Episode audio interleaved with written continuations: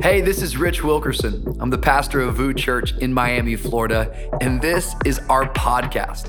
Thank you so much for checking it out today. I hope it encourages you and inspires you. Here's today's message.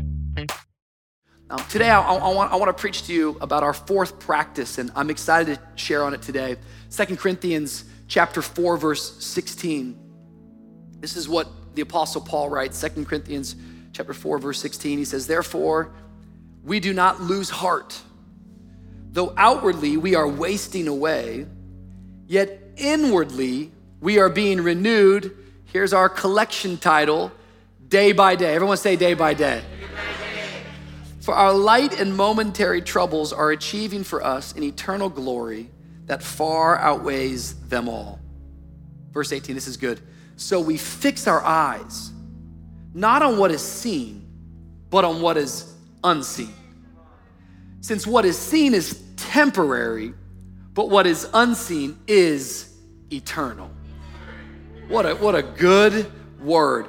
We are being renewed day by day. That's our collection title. And today I want to take the fourth part of this collection. I want to preach a message to you simply titled Three Ways to Meditate. Three ways to meditate because our fourth practice that we're going to lean into today is the practice of meditation. And I really believe that everybody you know operates in faith. I, I really do. Like, whether people know it or not, I, I think everybody operates in a measure of faith. Faith, by definition, is being sure of what we hope for, certain of what we cannot see. And the reason why I say I think everybody operates in faith is because everybody has a thought on tomorrow. Everybody has an assumption of what tomorrow is going to be like to some degree. They, they have this thought of what's going to happen tomorrow. I love what the great um, you know, car manufacturer Henry Ford, he one time he said, whether you think you can or you can't, you're right. Everyone say you're right. See, whether you think tomorrow is going to get better or worse, you're right. Because faith is beginning to believe something about the unseen, something that hasn't happened yet. And everybody has some sort of a thought on tomorrow. And because you have some sort of a thought on tomorrow, you are operating in some level of faith. The question is, how are you using your faith? Because you're right. If you keep telling yourself this year is never gonna get better, you're right, baby. If you keep telling yourself you're never gonna find a job, you're right.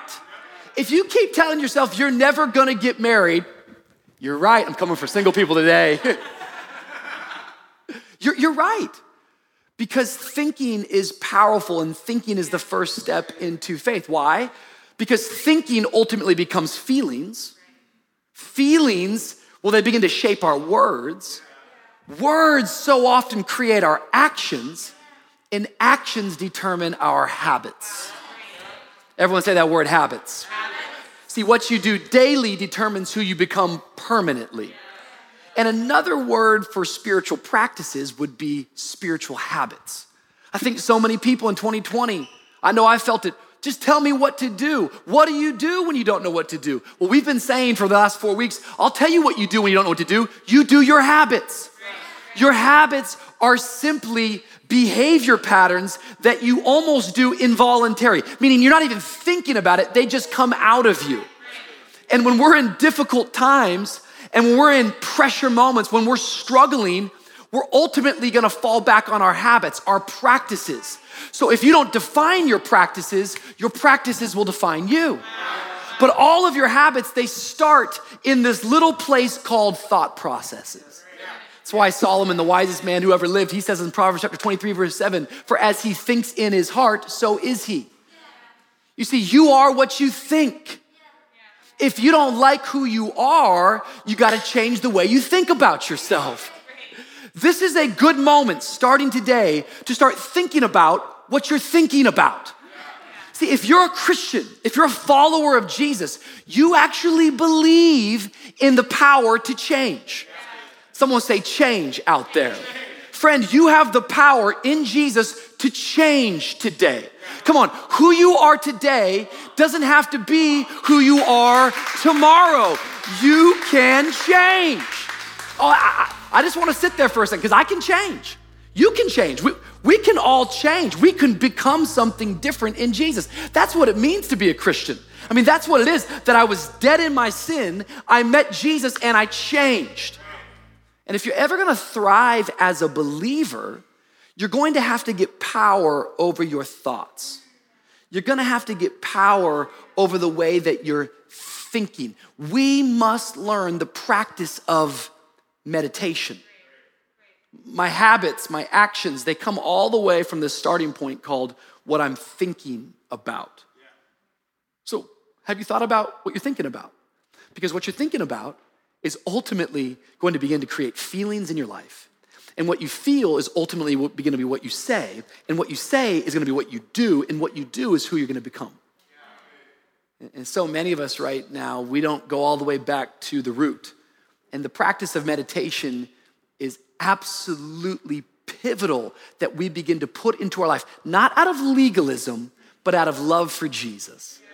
I don't want to just profess my faith, Jesus. I want to practice my faith. I don't know what to do in 2020. Therefore, I need to do my habits. And one of my habits is the practice of meditation. Now, meditation is an interesting word that gets very, very confusing in the church.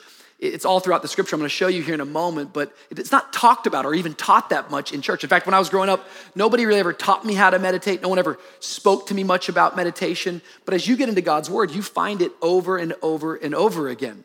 And really, what I believe is that you and I, we were created to think deeply. That God gave us a capacity to stop and to ponder and to get into silence with Him and a solitude with Him and hear His voice from heaven and then obey His words. Listen to me, God doesn't just want to, you to hear His voice, He wants you to reflect on what He has said. Meditation, there's so many different types of definitions. I, I, love what Don Whitney, he defines it. He's a theologian. He says deep, meditation is deep thinking on the truths and spiritual realities revealed in Scripture for the purpose of understanding, application, and prayer. Okay, that, that's, that's a mouthful, but that, that's what he defines meditation as. Thomas Kemper, one of the early church fathers, he says this really simple. He says, Meditation is a familiar friendship with Jesus. Just a familiar friendship with Jesus. I think if I was going to define meditation for you and try to contextualize it for you today as you step into it in 2020, meditation is the ability to mind your mind. Just to mind your mind. That I have the ability to get quiet. I have the ability to find a, a small, silent place, and there I can hear God's voice, but I don't just have to hear Him, I now have the ability to obey Him. Mind your mind. It's amazing because many times in church, as we do talk about this word change or this word transformation, there's a little bit more of a Christian word that we're, we're all about year of transformation. But where does transformation come from? Does it come from going to church a lot? Does it come from um, serving at church? Does transformation come from giving an offering? Does transformation come from going to the growth track? By the way, go to the growth track. Does transformation, these things are all great, but, but the Bible is really, really clear that transformation is a result of a renewed mind. This is what the Apostle Paul says, Romans chapter 12. I'm gonna give you a bunch of scriptures here. I want you to write these down because I want you to think about these this week. He says, Do not conform any longer to the pattern of this world, but be transformed. Everyone here say transformed. transformed. But be transformed by the renewing of your mind. That word renewing is the same word as restoring. And what it means is, is to replenish, to bring it back to its original state. Be transformed by renewing or replenishing or bringing your mind back to the original state. Then you'll be able to test and approve what God's will is His good, pleasing, and perfect will. This is amazing. Everybody wants to know what God's will is for their life. And the Apostle Paul says, I'll tell you how you can discover God's will for your life. You must first go and renew your mind, replenish it, restore it back to its original state. Well, what is the original state for believers in Jesus? That means that you and I are supposed to be rooted, grounded in the person of Jesus, that my entire mind is disciplined to the gospel of Jesus. The gospel of Jesus simply being that I didn't do anything to get this good news. I received it. See, we don't see the world as we are as followers of Jesus. We're to see the world as Jesus is. That he is our atoning sacrifice, that he paid the price once and for all. And I must put every one of my thought patterns through the person of Jesus, through the finished work of the cross. And as I view the world through Jesus, now I start to see things clearly. Now I begin to discover my calling. Now, now I discover, oh, wow, even in that pointless job, I can still have a purpose. Even when I'm struggling, I don't have to back down, I don't have to break. I can continue to move forward. But it all starts with your mind. It's, it's amazing. Like Oliver, I have been studying this past summer. I read a great book by Richard Foster. We've been recommending it throughout this collection. So much of our content has been coming from that book, Celebration of Discipline by Richard Foster, talking about spiritual practices. Remember, spiritual practices are all about growing. It just gets me on the path for where the change can happen. But would you believe all throughout the scripture, the practice of meditation is in the Old Testament and the New Testament. We just don't talk about it much. I mean, go back to Genesis.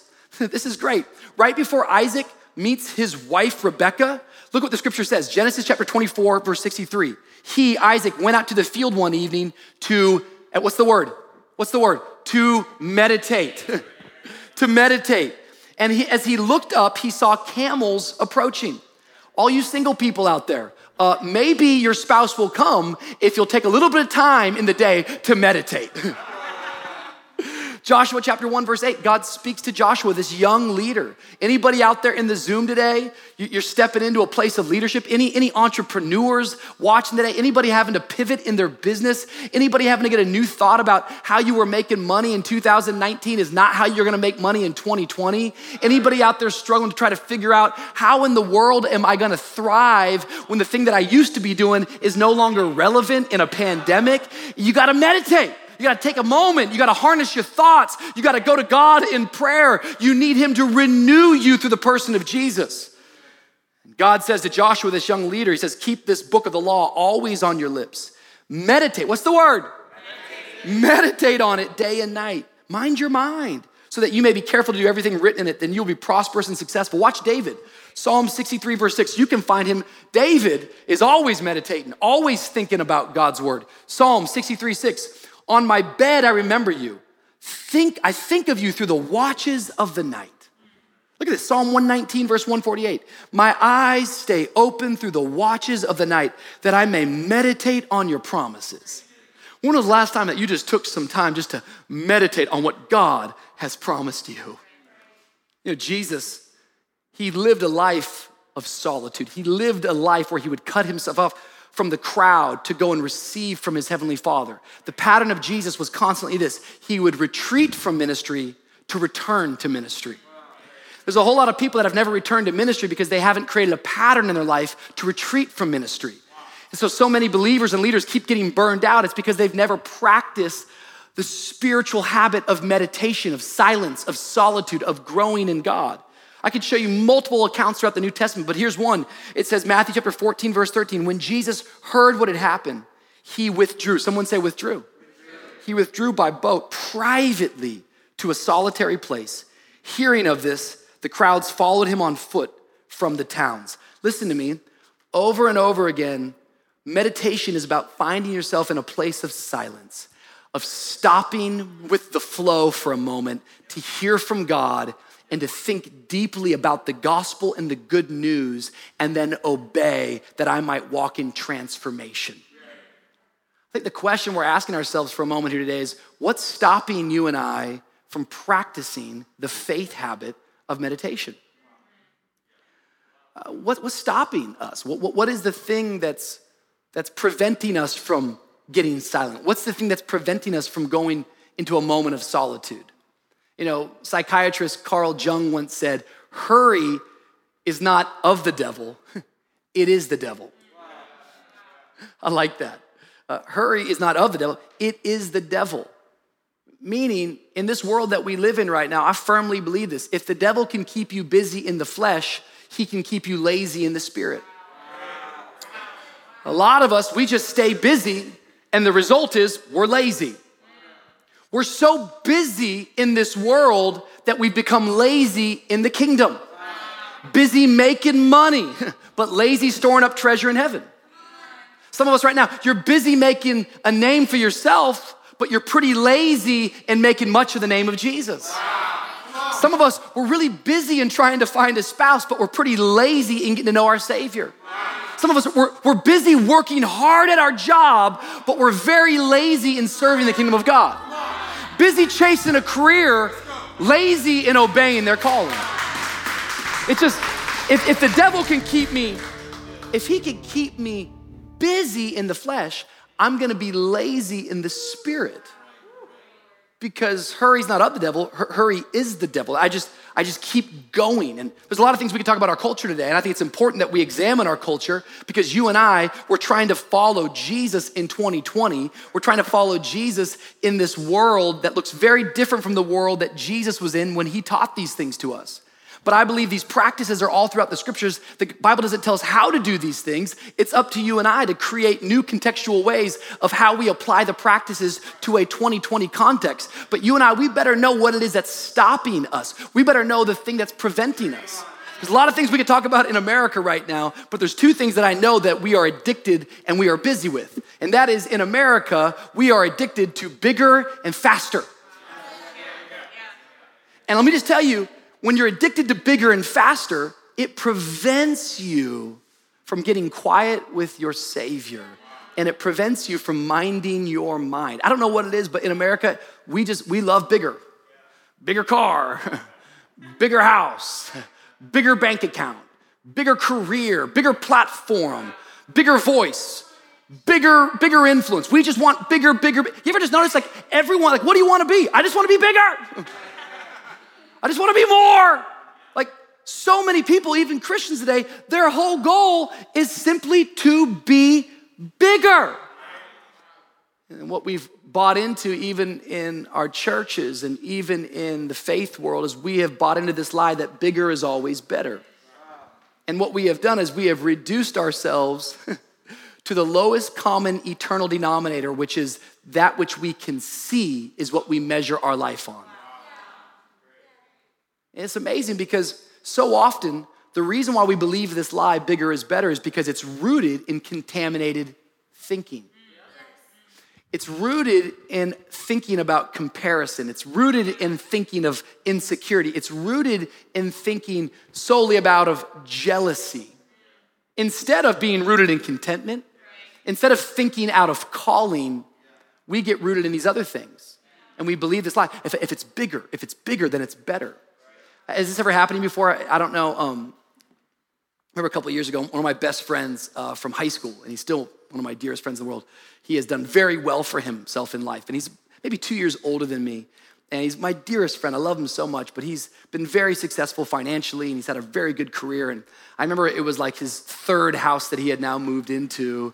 And um, he's like, hey, come over and see the house. And I'm like, this is your third house. I don't even have a house. And um, I remember I walked in the house and he was showing me around. He was so proud of the house and it was beautiful. And there's nothing wrong with having a beautiful house. There's nothing wrong with having beautiful possessions as long as those things don't have you. You, you feel me?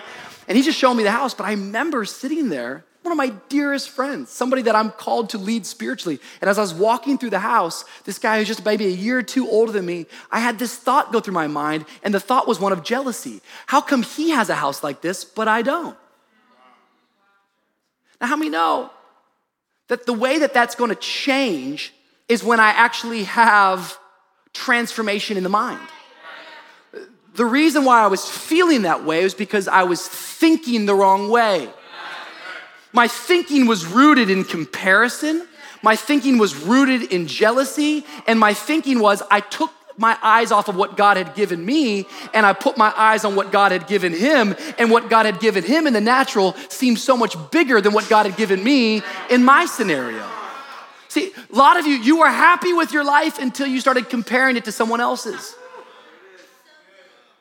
And we buy into this lie that bigger is better. But how many of you know that the reason why so many of you right now in 2020, as you're listening to me preach, the reason why 2020 is crushing you is because you have too much to carry. And we keep saying bigger is better, but what we fail to realize is that every time it gets bigger, it's just more to carry. And listen to me, if it keeps getting bigger on the outside, but you don't grow bigger on the inside, that thing you're trying to carry is going to crush you. Before God makes it bigger on the outside, I'm saying, God, would you make it bigger on the inside for me? Give me bigger character. Give me, give me a bigger spirit. Give me a bigger heart. Give me bigger patience. That's a word for somebody in 2020. You need bigger patience. You need bigger patience. This idea that bigger is better is, is it's stopping you, it's preventing you, it's keeping you on this rat race, it's keeping you comparing your life to everybody else's. But we don't just want bigger in America, we want faster. Oh my goodness, faster. Faster is always better. Faster internet. I need faster fast food. this food at this fast food restaurant is taking too long. I need faster service.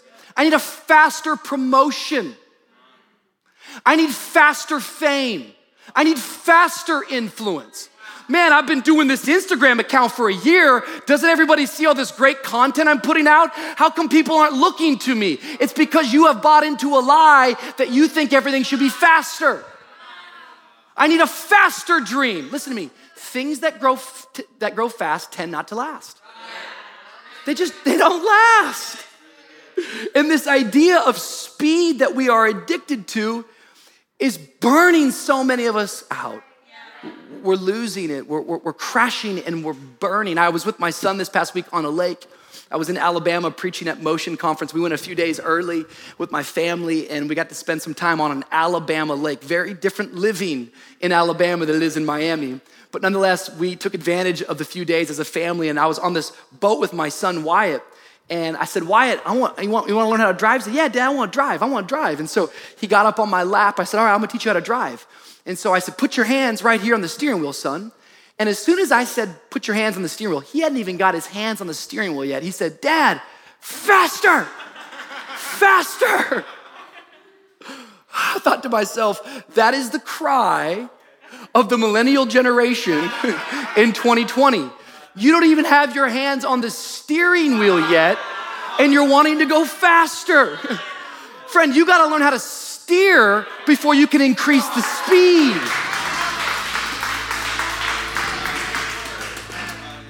I don't know what it is, but like fast turns tend to crash and burn.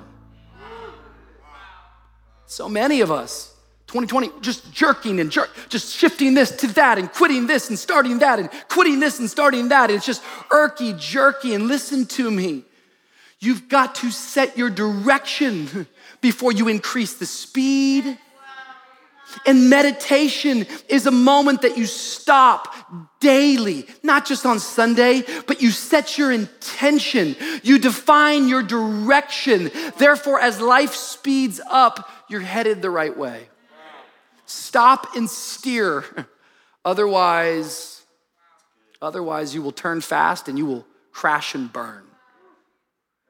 I love our opening text today. Paul, he is um, he's writing to the church in Corinth.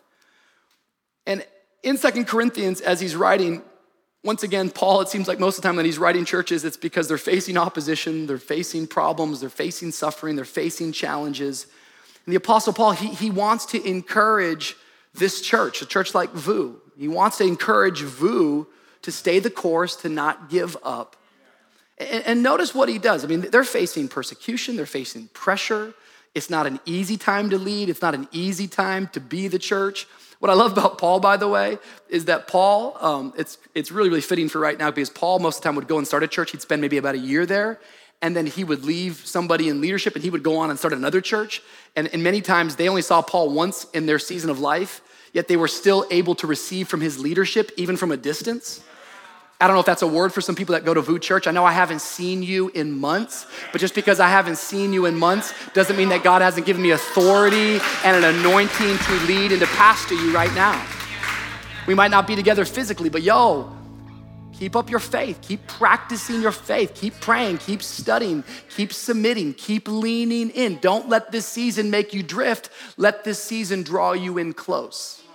But what does Paul say? He's such a good pastor. He's encouraging everybody. Everybody wants to give up. People are wanting to quit. People are tired. It's like, it's not fun in Corinth at this time. And Paul says, therefore, we do not lose heart. Though outwardly we are wasting away, yet inwardly, look at that not on the outside. Not, he's, not, he's not talking about bigger and faster. I'm not big on the outside, I'm getting big on the inside. Though outwardly we are wasting away, yet inwardly we are being renewed. There's that same word from Romans 12 renewed, restored, replenished. We're being replenished. What's the word right here? Day by day. Not just a Sunday thing, not just a weekend high, but a daily habit.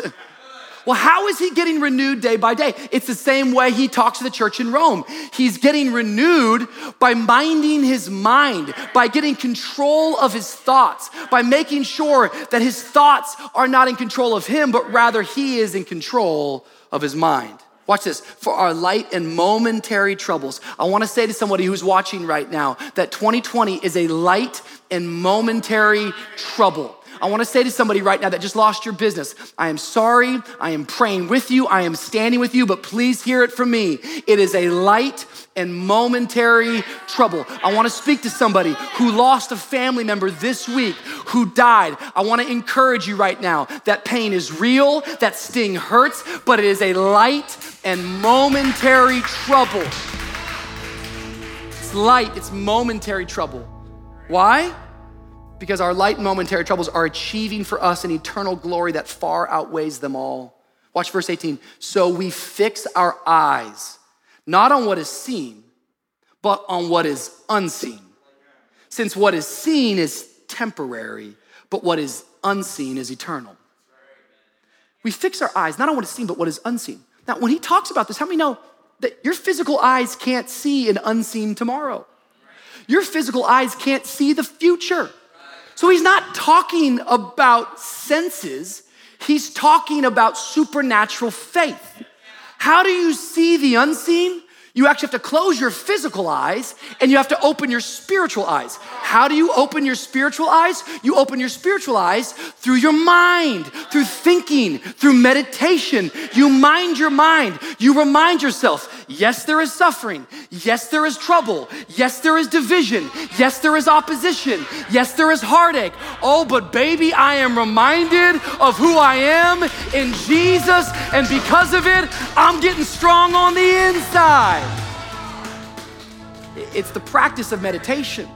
It's funny because we're shouting about meditation, but when you begin to implement this in your life, what you find is you find yourself echoing the Apostle Paul that yes, all of this stuff is happening around me, but I am telling you that I am being renewed day by day.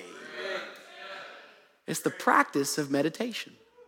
Mind your mind. You see, truly, when you discover God's word, what you find out is that faith is not about bigger, faster, is a word. Faith is about smaller, slower. it's, it's completely counterculture, everything about this book to our world. I'm not against things going fast, I'm not against things growing big. I just am a person of faith and I practice my faith. I don't just profess my faith, I practice my faith. One of the ways I practice my faith is by getting quiet, still, silent before my God, and minding my mind and be renewed day by day so that I can hear the still, small voice of God. Faith is not about bigger, faster. Faith is about small, slow, smaller, slower. Like, you got to know this that everything that starts out in faith never starts big, it always starts in a seed format. So important that we see this today. That when God speaks to you, it's, it always starts out in a seed format. This is how God always works. Every dream in your life is gonna start in a seed format. Just think about it. Like, you don't start with a wedding, you start with a date. you don't start with a teenager, you start with a baby. You don't start with a big church, you start with a small group of people that go to an apartment that say, you know what? I think God could use us. I think if we would steward this moment, if we lean into each other, God could do something big amongst us. That's how a great church gets started. It starts small, brick by brick, day by day, moment by moment. But these are Jesus' words, not mine. Matthew chapter 17, verse 20. Truly I tell you, if you have faith as small as a mustard seed, you can say to this mountain, move from here to there, and it will move. Nothing will be impossible for you.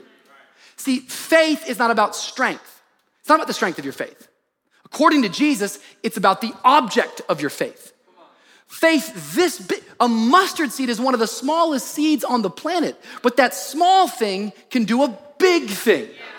You don't think meditation is going to produce much, it's because meditation is a seed format. It's a daily habit. It's stopping, it's getting quiet, it's being in silence. It's in that silent place that I can hear that whisper from heaven.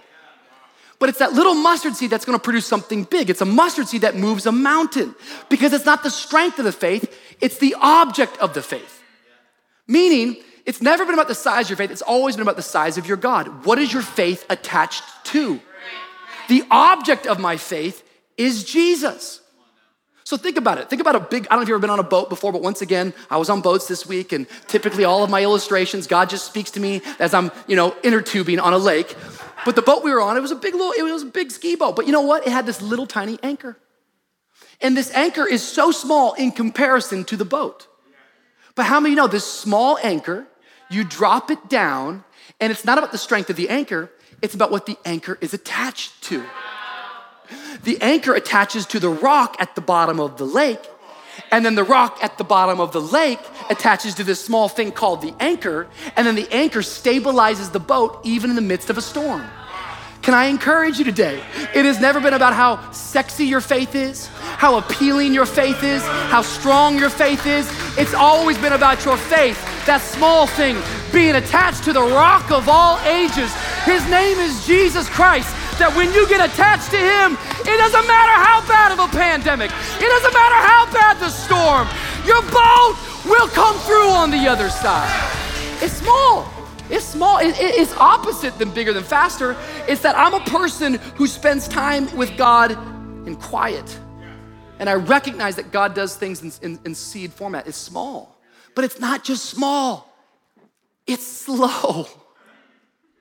This is a word for someone in 2020. I, re- I want this to be a word for you. It, faith is slow. When you grow, it feels slow. Put that in the chat. Come on, YouTube, help me out. When you grow, it always feels slow. I didn't wake up today going, whoa, I grew overnight.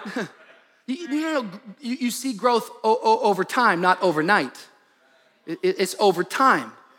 And as you study the men and women in the Bible, like this is who you and I are. Like sometimes we like we compartmentalize life. Uh, we look at the lives of David or Elijah, these Old Testament great men, or even these men in the New Testament, these disciples, and we think we're so different from them. But they were just ordinary men, according to James, just like you and I.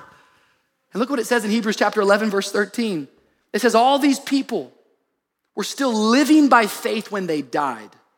They did not receive the things promised, they only saw them and welcomed them from a distance, admitting that they were foreigners and strangers on earth.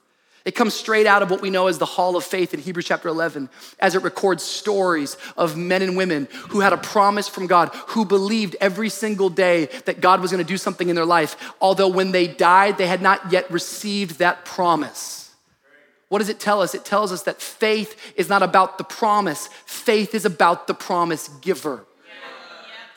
That we don't live for the temporary, we live for the eternal, we live for the other side.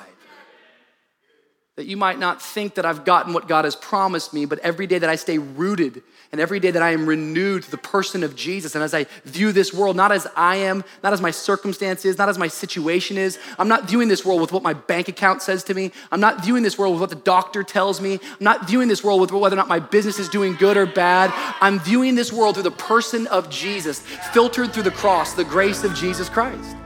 And when that happens, I, I find transformation, I find change. I think for a lot of us, we just need some better metaphors when it comes to faith because you thought you got faith and you thought faith was gonna make you bigger and faster. But many times, faith, it starts slower and smaller. And many times we give up on faith because we have not produced and created practices in our life that prepare us for God's timeline instead of our timetable. Many of us stop praying because God didn't perform it quick enough. But you know what? I kind of think faith is like the DMV. Anyone ever been to the DMV? let me let me one up you. Anybody been to the DMV during COVID-19?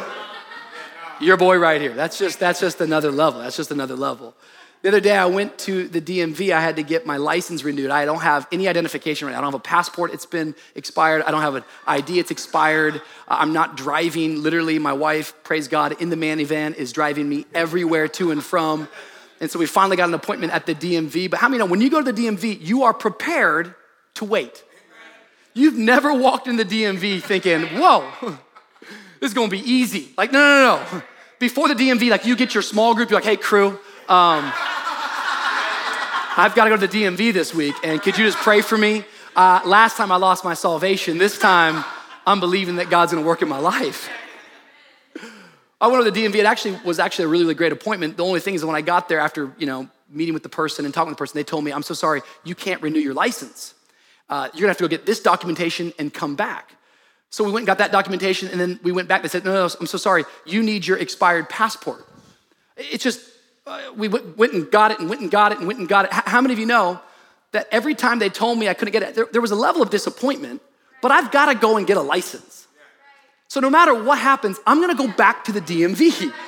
No matter what happens, I'm gonna keep going back to that place because that's the only way that I can get a license to drive. I want to encourage you today that if you could change your prayer life around and get a better metaphor, by no means is God the DMV. No, God is so much better than the DMV. But in so many times, what it feels like when I'm praying is that I have to prepare to wait. I have to prepare to come back to that place. The only way I'm gonna find the breakthrough, the only way I'm gonna thrive is as I keep going back to this place. You need to mind your mind. And your habit, which is way over there, starts first in this seed format called your thinking. And faith is not bigger, faster. Faith is smaller, slower. That I have chosen to wait. Those that wait upon the Lord shall renew their strength. There's a renewing in waiting. There's a renewing in simply going back time and time again. I'm gonna keep going back to God. Today, I don't know where you're at, what you're going through. But this scripture, all throughout it, it tells us that we should practice meditation. It just doesn't tell us how we do that. And so I just thought today I would just give you three little meditation practices that I, I do in my life and you could add to this list. You could find other ways. Once again, these are not done out of legalism, these are simply done out of love. I just want to help you this week as you mind your mind, as you get control of your thoughts. Three ways to meditate. Write these down. I'm going to go very, very quickly. These. Number one, I call it two minute meditation. Put that, put that in the chat. Two minute meditation. Two minute meditation. Two minute meditation. It's simply throughout the day. I'll do this throughout the day, two or three times in the day, especially when life is boiling, especially when stress is coming on. Stop. Close your eyes. Breathe.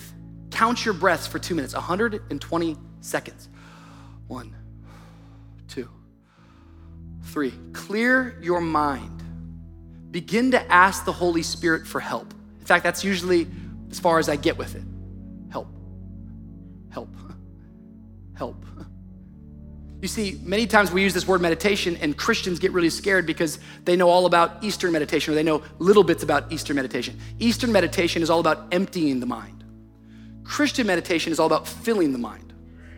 So, so Eastern meditation is about detachment from the world. But Christian meditation, it's not about detachment, it's about attachment. See, we detach from the confusion all around us in order to have a richer attachment to God. Christian meditation, it leads us into an inner wholeness. It leads us into a place that we can harness our thoughts and we can be reminded that the Holy Spirit is with us. And sometimes it's as simple as counting your breaths and saying, Help, Holy Spirit. I'm gonna give you a moment today to even practice this, just to apply this. Every time, I don't, every time I do this, I sense God's presence. Every time.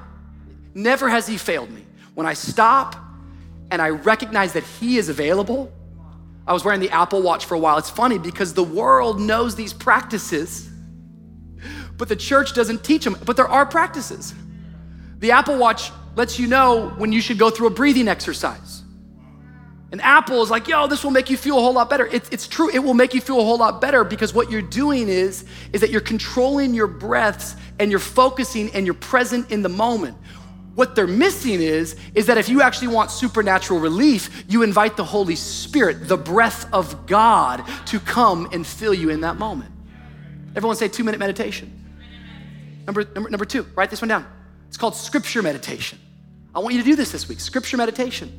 Thomas Watson, the theologian, he says, the reason, the reason we come away so cold from reading the word is because we do not warm ourselves at the fire of meditation. God doesn't want me just to hear His word, He wants me to reflect on His word. So last week I was teaching you, and I said, You got to read the word. I said, You got to memorize the word. But I left you with that last one. You've got to meditate on the word. What does that mean? I take time to think about the word. All of a sudden, the written word becomes a living word addressed to you. This is what scripture meditation is about. It's about allowing the word to be written directly to you, to get into your life, to get into your heart. L- let me give you an example of this. One of my favorite Bible verses, Matthew 11. This is a great verse. This is a word for somebody. Jesus, his words. He says, Come to me, all you who are weary and burdened, and I will give you rest. Take my yoke upon you and learn from me, for I am gentle and humble in heart, and you will find rest for your souls, for my yoke is easy and my burden is light. Beautiful passage. But notice Jesus, he's, he's speaking broad. Come to me, all of you, Jamila and Dante and Chris and Oliver and Pilar and Mariana and Don Cherie and Jean and Adrian. You guys all come to me. This is what scripture meditation looks like. I take this living word, but all of a sudden I take this living word and I address it to myself. Rich, come to me. Rich, you're weary. Rich, and you're burdened. But Rich, I, I'll give you rest. Rich, take your yoke, take my yoke upon you. Learn from me, Rich, for I'm gentle, I'm humble in heart. Rich, you're gonna find rest for your soul. Golly. It's, it's, he's speaking to me. Rich, my, my yoke, it's easier than you think. Rich, my burden's light. Just come to me. Re- renew your thoughts. Look at the world not through yourself, but look at the world through me, Jesus. And you watch, your life's gonna transform. You watch, you're gonna grow. It might not happen overnight, but I'm telling you, it's gonna be small, it's gonna be slow, but if you'll meditate on this, you're gonna receive something from it. Two minute meditation. Number two, scripture meditation. We're about to sing here. Number three, it's called posture meditation. Posture meditation ultimately, when it comes time for meditation, I, I could give you other tips. I, I think that you should have a place. I think you should have a time. If you're too busy for God, you're certainly just too busy in life. You've got to set aside time. And I think that you should find yourself in a posture that ultimately is not distracting, that's comfortable, that's easy. But there's something about our body language before God that communicates something. I mean, go throughout the scriptures, man all throughout God's word. You can see different postures. There's moments in the scripture where it says that they would lie prostrate on the ground and they would pray. When's the last time you just laid down prostrate? When's the last time you just spent time with Jesus? Just speak to me, Holy Spirit. It's a different posture. You receive something different in this posture. Scripture says that there's times when, when we're, we're called to kneel before God. Mm. Speak to me, Holy Spirit. There's these moments in the scripture where it says that we, we're to sit with God. We just sit. Prayer doesn't have to happen just at church. You can find yourself in a posture where you just sit. Scripture says at times that we're to stand before God. Just stand. Sometimes we only stand at church. Sometimes you should get in your house and you should just stand. God, here I am. Scripture says that we're to, we're to lift our hands. Isn't that something? Lift our hands before our God. Scriptures will, command us in different, different portions. Stretch out your arms before God. You know, you don't just stretch out your arms only on Sunday morning. This is the posture of our life. We're communicating something to God. Richard Foster, in his book, Celebration of Discipline, he talks about a posture meditation, and I love it. It's been something I've just been doing throughout the day. He calls it palms down, palms up. And on Zoom, I want you to do this with me right now. I can see you on Zoom. Palms down, palms up. Someone put your palms down like this. Get your hands up. Palms down, palms down, palms down, palms down, palms down, palms down. I see you over there. What's up, Carissa? Good to see you. I see you, Jackie Perez. Palms down. And in this posture, what he says is, is that we are posturing a posture of releasing. And even right now on YouTube, as you're watching right now, get your hands up. Get your hands up. It's called posture meditation. I want you to think in your mind right now what is it that you're carrying that's crushing you? What is it you're carrying that has become too heavy? I want you to release it right now. Think about it intentionally, ponder about it. God gave you a mind for a reason. He wants you to consider deeply that thing that you've been carrying all week that you're not meant to carry. It's too heavy for you. You can't walk around with that anxiety one more day. You can't carry that stress any longer. Release it. Palms down. Someone say palms down. Release it. But then he says palms up. Everyone put your palms up. Everyone put your palms up. In this posture, after you've released it, now you receive it. What is it you need to receive from God today? What is it you came to church for today? I know we came to connect with one another, but what do you need to receive from Him today? Get specific, visualize it, intentionalize it, set your direction today. John Locke says, What worries you masters you. Receive today the peace of God. Receive today the supernatural strength of God. Receive today the grace of God. Receive the power of the Holy Spirit. Everything God's got, He freely wants to give to you. But sometimes you just got to get your body in line with your mind. Sometimes you just got to get your posture in line with your heart. Sometimes you just got to get in a position to say, God, everything you got, I want. Come on, if you want Him, say, Here I am. Here I am, God. You can have it all,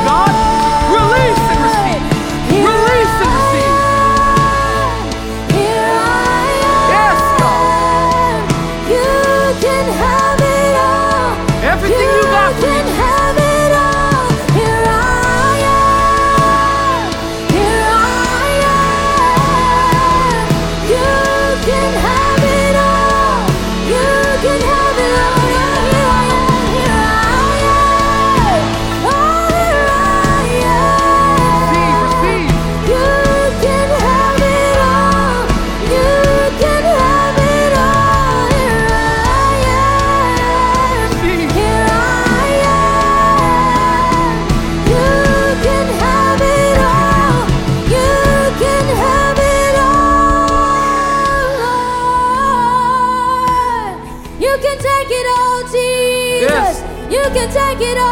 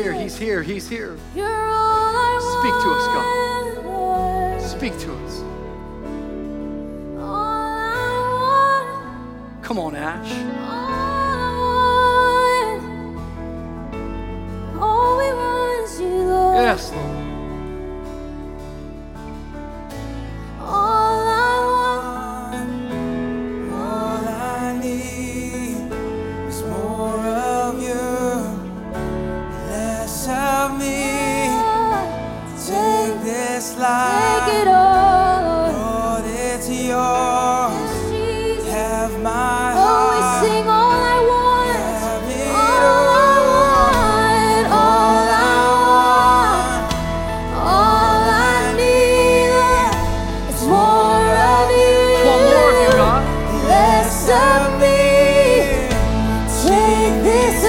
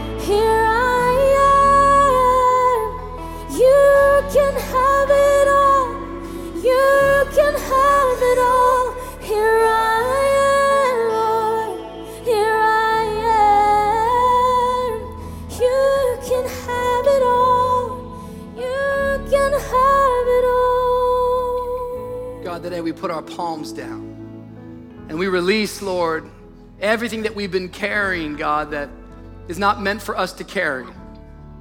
We turn our eyes to you, Jesus, the one who says that we can take your yoke upon us. That your yoke is easy and your burden is light. So, Lord, we release the stress, we release the pressure, we release the anxiety, we release, Lord, the bitterness, we release the resentment, we release the hurt. God, we release the offense today, Lord. God, we release those words that someone said to us. We release, Lord, that thinking, God, that's had us trapped, God. God, I release the sickness over my body today. God, you can carry that for me. God, we release it. We release the financial pressure today. We release, Lord, the desire to be perfect today. God, we're not perfect, you're perfect. I release it today, Jesus, with my palms being down. But God, Lord, as we put our palms up today, we know that you have something for us. That God, you want to do something deep inside of us as people, deep inside of us as individuals. But God, not just individually, we sense, God, that you want to do something deep inside of us corporately and collectively. God, we pray for the people of VOUS Church today. God, we pray for our faith community. That I pray that today, God, as our palms are up, Lord, that everything that you have for us, Lord, that we wouldn't leave any of it on the table. But today, God, we receive all that you have. God, that we would declare boldly that we believe the future is bright. We believe that there's more to come for VOUS Church. God, we're going to patiently wait upon you. God, we're going to start in the seed format. God, we're committed to going slow. We're committed to showing back up. We're committed to coming back time and time again. God, we believe you've called us to thrive. We believe you've called us to step into our future. But God, we know it's going to come on our knees. We know it's going to come as we practice our faith. Come on, church. Let's lift our hands. Come on, get in a posture today that you would give your God praise. Come on, lift